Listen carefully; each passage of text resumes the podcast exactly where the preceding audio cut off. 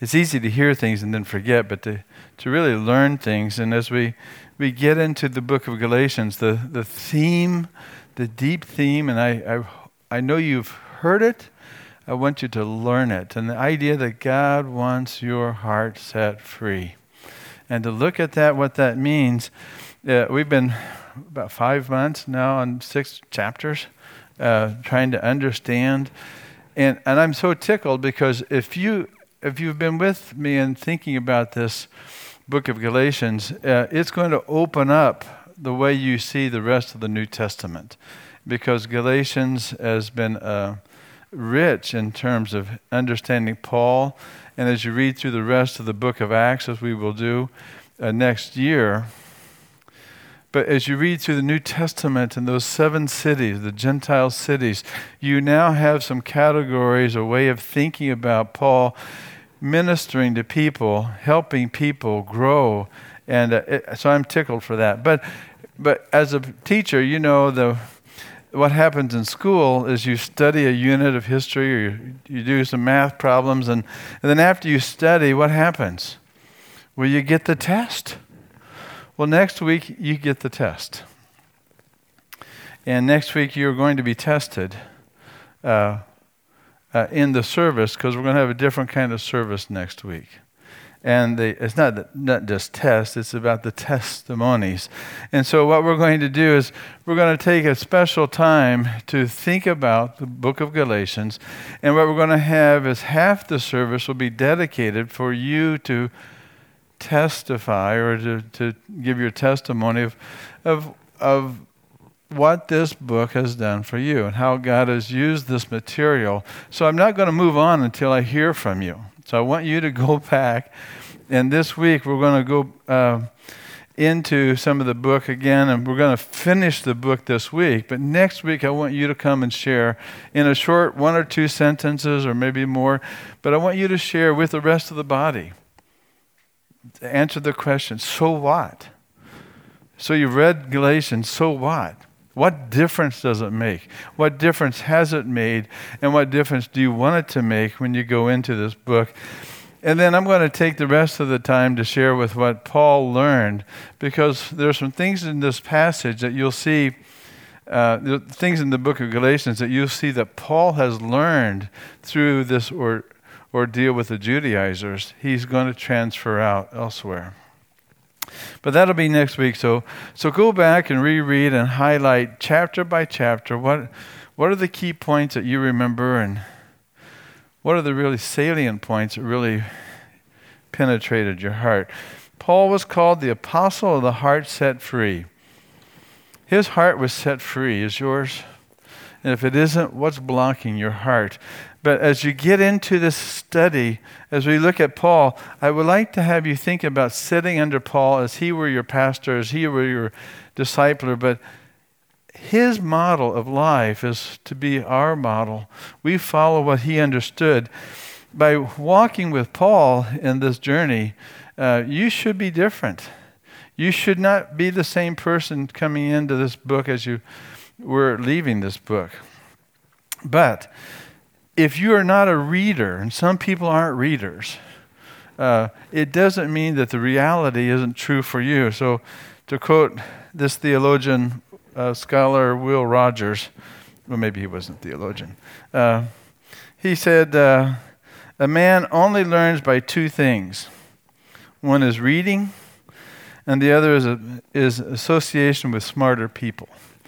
And so, so if you walk together, you're going to learn from each other. And this is what Paul wanted us to do. Uh, there is a Russian proverb, and I can't say it. I say, Dobry din, dobry vechor, dobry. But I can't say this one. But it says, as the call, so the echo. Nice little pithy way of saying that uh, the translation, uh, as you hear and you respond.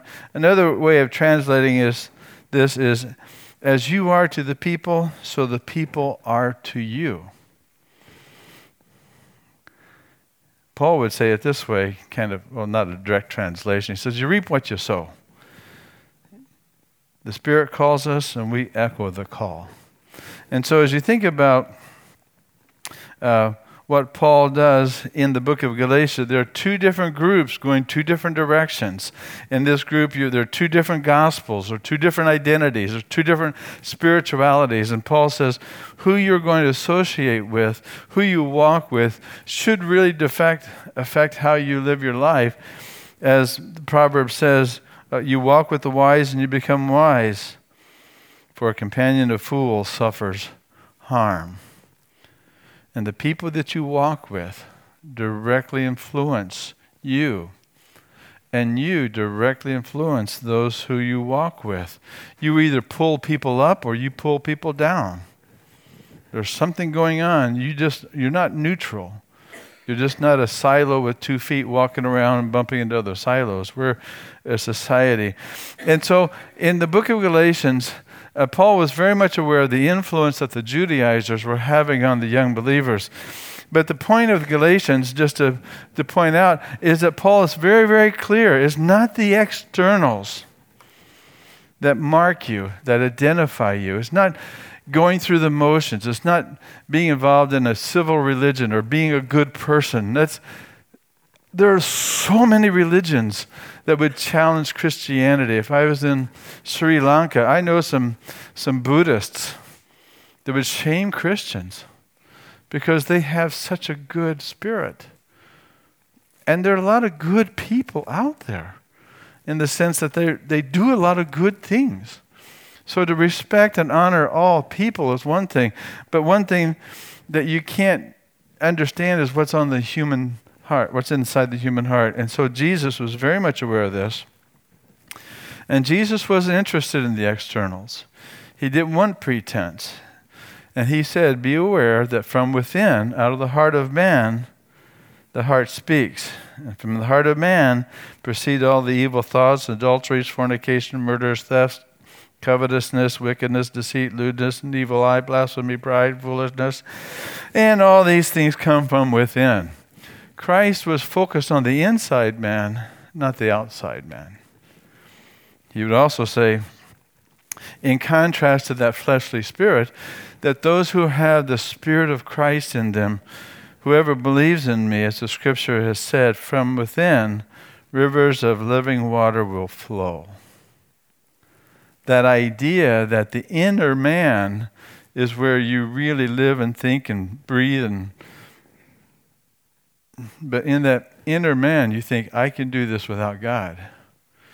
Or I can do this in a way that I can get by. But Jesus again warns, last week we said, that whoever seeks to save his life will lose it, and whoever loses his life will preserve it. Christ is speaking to the heart.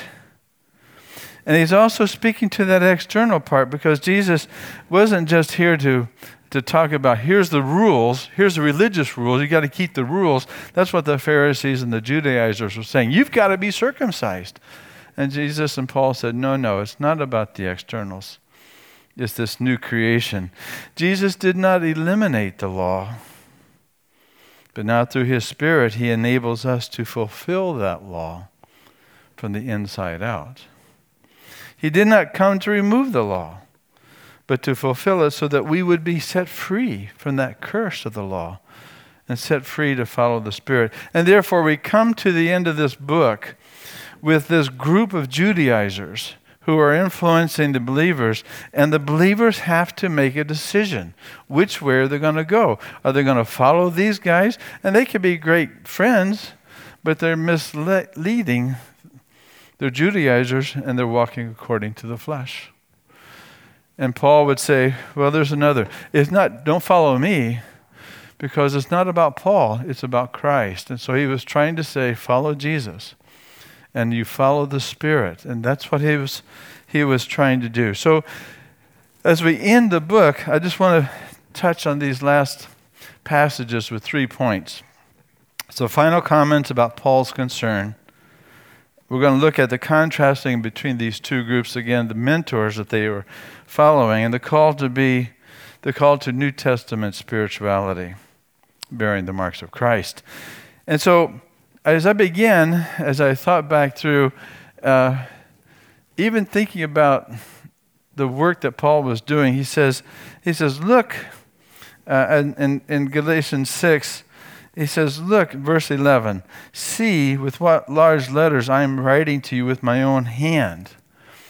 He is personally putting his stamp on this letter. Some people say he had trouble writing. Some people say he had trouble seeing, so he would use a clerk or secretary or uh, uh, an amanuensis, amanuensis, how you pronounce that word? Somebody would write for him, but he wrote the letter, then at the end he would sign his signatures, John Hancock.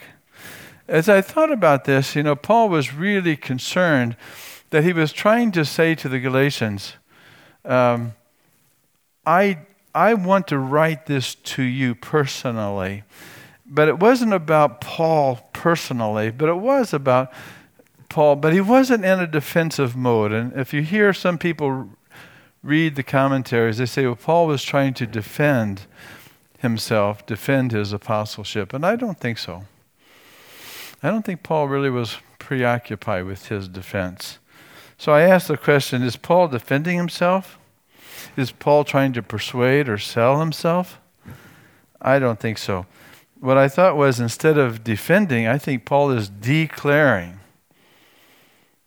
What you understand or argue, it would make a difference to Paul. Paul is making a statement. And that statement is, he is not a man-pleaser. He was sent by God. He has an apostleship. It was God that called him, and very clearly um, he contrasts himself. He starts the book, doesn't he? He says, remember, he says uh, in Galatians one ten, I'm not a man-pleaser, that if these guys come and preach a different gospel, they're going to be accursed. And so he says, I'm not trying to please you guys. I'm trying to please only Christ. And so he's not a man-pleaser. So he ends the same way, that he says, I'm not trying to defend myself. I'm declaring to you, there, there is one who sent me. And there is a gospel that is his message. So I don't think he's defending anything. He's declaring, and he's personally trying to ensure that they pay attention. So here, look at this. I'm writing this with my own hands. And he's... Uh, Not defending the gospel, he's declaring the gospel. He says, this is the message, period. What you do with it is your issue, but he's not defending it. He's just putting it out there. And uh, Paul is not defending the gospel, but he did explain it so that people would understand. He does more so in the book of Galatians, and he does more so as you go into Colossians and Ephesians and el- elsewhere, but he starts here with Galatians, with this idea. For Paul, the point is to follow, the freedom to follow the Spirit. It means that there's only one audience.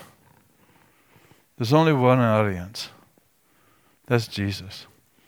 Paul was so caught up with the call of Christ and Christ's call on his life that he no longer was a man pleaser.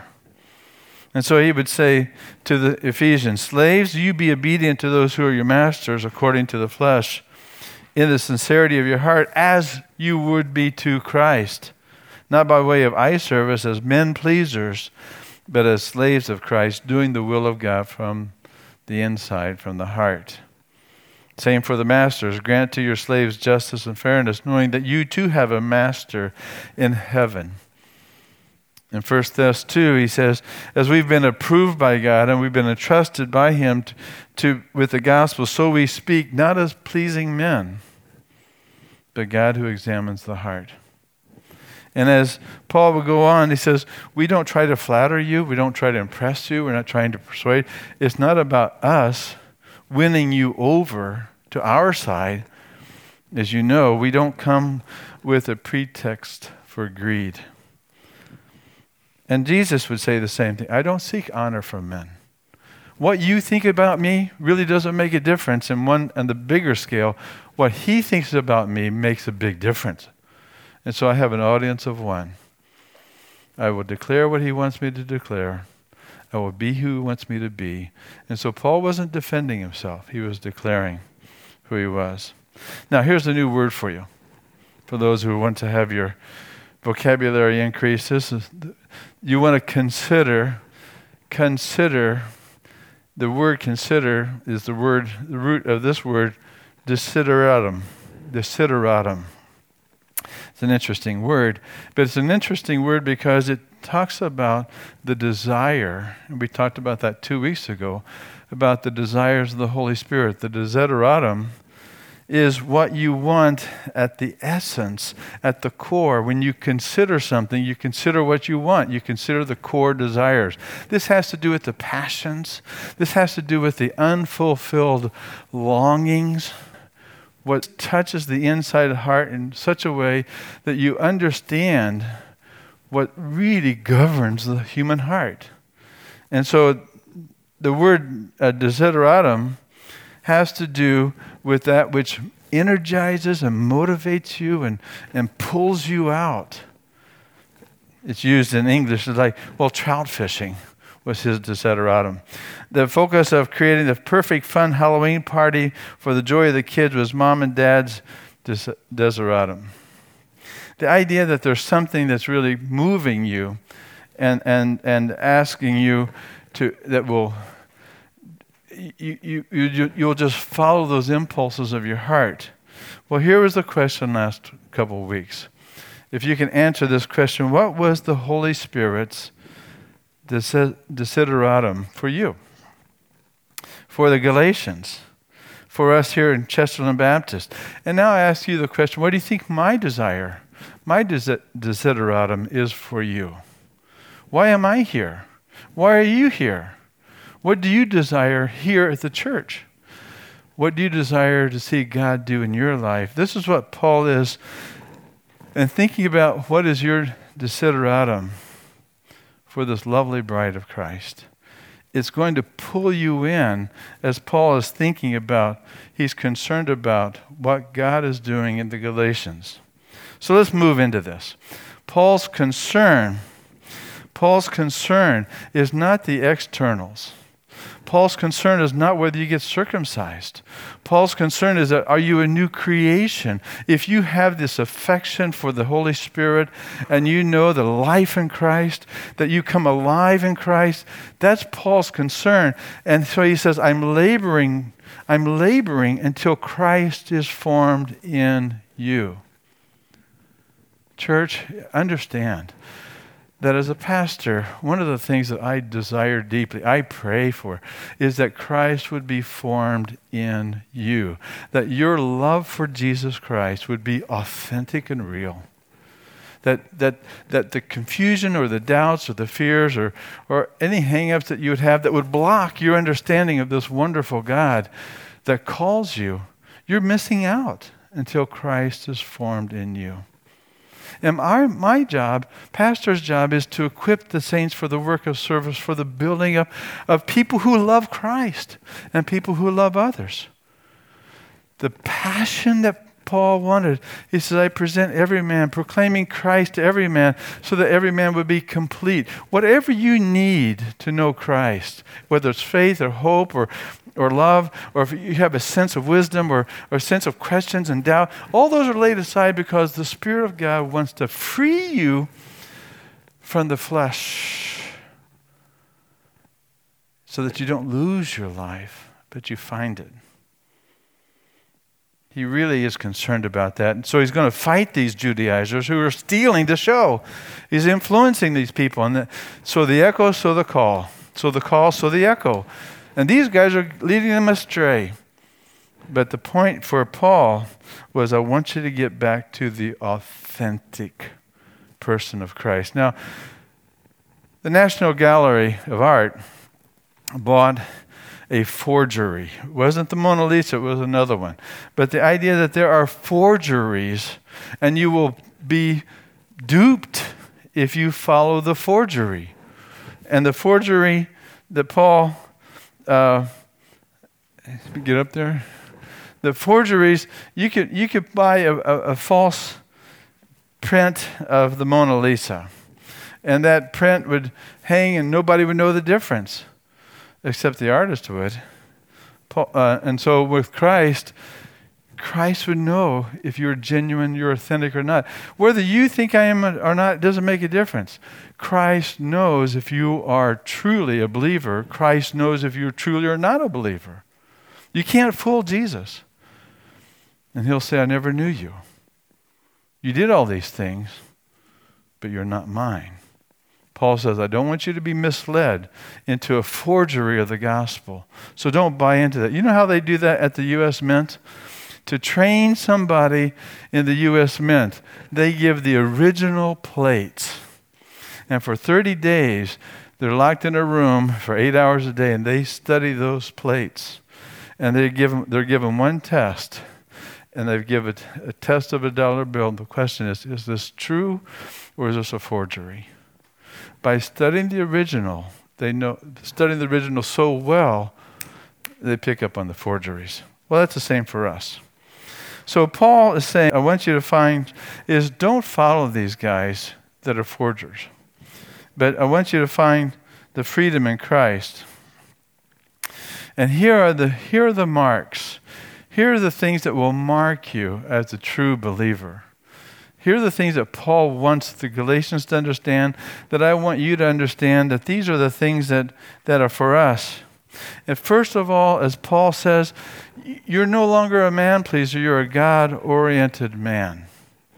And being God-oriented, it means you're not governed by what people think. You are not trying to please people because that puts you in bondage. From one person, one group to another culture, you always are trying to appease, and they become a master that you can never be free from. Once Christ is your security, once you're free, you'll know that.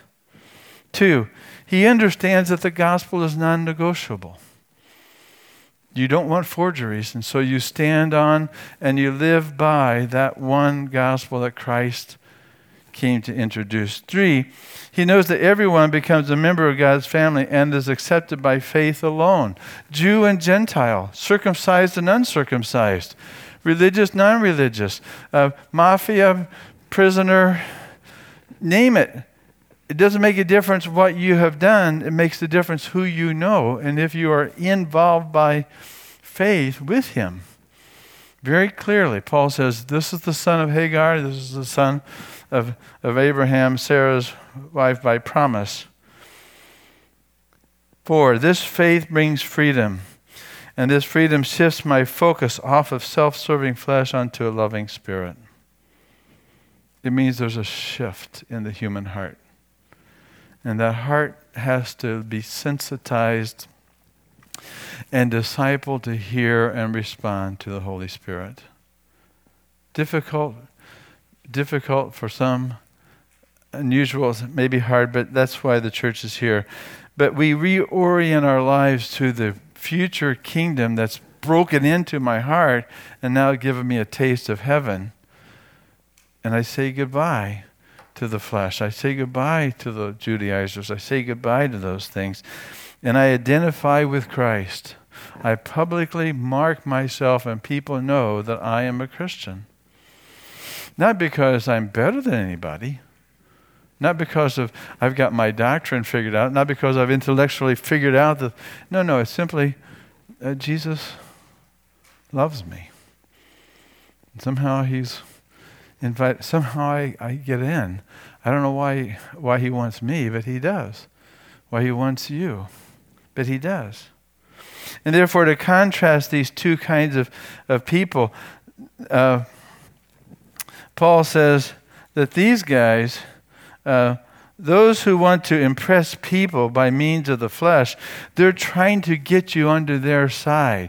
They're inviting you into their party line. They're trying to be propagandists who want to glory in the fact that they've won you over. It's about winning. And for them, they get credit. They use you. They get uh, if the church gets bigger because there's more numbers, it makes me look good. If that's my motivation, then that's of the flesh. But these guys were trying to get them, so Paul says that they wouldn't be persecuted. They don't have the courage with a conviction to stand up for the gospel. And therefore, they don't want people to think badly about them because they don't want to follow this one who was hung on a horrific cross as Messiah who was crucified. For the last two thousand years, we don't get this because we have sacramentalized and romanticized the cross. Not Paul. Back then it was like wearing a guillotine. It was a torture chamber. Christ was murdered. This is not one of honor. It was ignoble. And Christ would stand up for those who rejected him because Christ, because Paul knew that it wasn't the cross. It was the Christ on that cross. And that's what caught Paul up. Why would Jesus give his life for you? Why would he give his life for me? And Paul would say in Galatians two twenty, I have been crucified with Christ. I will stand up with this one who's been rejected by men, but I know he was resurrected by the Holy Spirit. I'm with him. In the life I now live in the flesh, I live by faith in the Son of God who died for me, who loved me. And, and, and I'm not going to nullify what he did because I want to please you with that Messiah. He's, he's a, and so these guys said, I don't want anything to do with that cross. I don't want anything to do with that Messiah. He's, he's a deceiver. And they did. But to be set up and brought in and duped for somebody else's personal gain, manipulated. So Paul contrasts these two. But as we come to the end of this passage, we want to notice that, but Paul says, I never boast except in the cross. And through that cross, the world has been crucified to me and I to the world. If you are crucified and your nails are in the wood, it means several things. It means you can't move and you stand in that same position, known as being crucified. Two, you can only face one direction, and that's this way. If you can't, you, you're crucified. And if you are crucified, you're at street level where everybody passes by sees you. If you've been crucified, you have been cut off from the world and you move into death. And you move into resurrection. And Paul says, the new life in Christ for me. I'm a crucified man. I no longer belong to that world. I no longer try to please that world. That world no longer cares about me because I don't follow them. I want to have one audience. One audience. And for Paul, he says, those who follow this relationship, this principle, you will find two things true. There will be a peace in your heart, a deep, deep peace, because you know Christ alone gives you the peace that your heart on the inside really wants. You will be embraced by Jesus Christ. What else do you need? And in that embrace, you'll find mercy. If you're walking with Christ, O Galatians, if you're walking with Christ, O believers, if you follow this to the true Israel, for those who know from now on, I'm done, I'm settled, you don't have to raise this issue again. Here's where I stand, Paul says, and the grace of the Lord be with your spirit.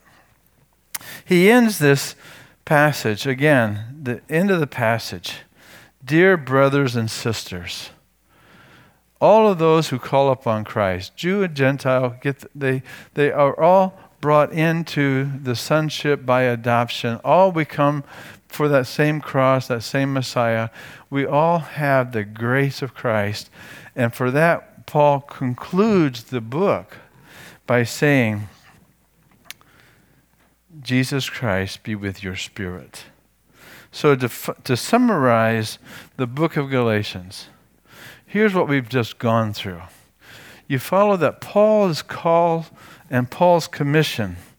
Uh, he's going to be really pulled out of the old Paul and into the new Paul. chapter two, you find Paul learning to go through this period of, of going through the wilderness and back to Saudi Arabia, back to um, Mount Sinai, uh, to get his convictions. Paul was a man of conviction. He wasn't a man of, of just the culture, but he understood that the kingdom had broken into his heart, and he was a new creation. He was addressing this confusion that they were being caught up in in chapter three, that somebody bewitched you. But when the Spirit of God comes, it makes your eyes clear. You can see. But in chapter four, um, Paul says, if you belong to Christ by faith, you are now a member of the family. Jew, Gentile, free woman, slave, doesn't make a difference. You are now sisters and now brothers. It's a new new kingdom.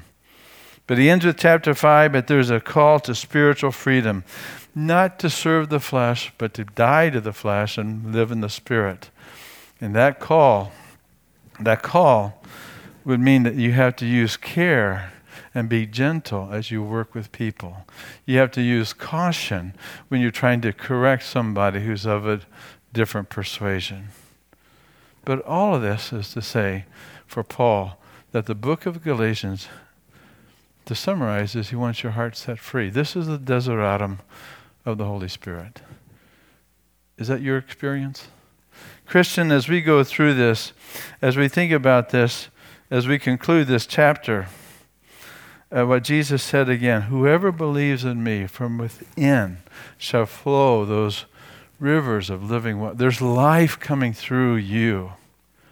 And as we come next week, as we conclude this book, I just want you to go back and think, what is here that isn't here? Or what needs to be here? How does the Spirit of God get me here? As as I need to learn things, I need to settle things, I need to understand things that the Spirit of God wants to do inside me. Well, that's the book of Galatians. Freedom is your call, brother. Freedom is your call, sister. Freedom to love. Freedom to love Christ. Freedom to love others. But you really are free to walk in grace.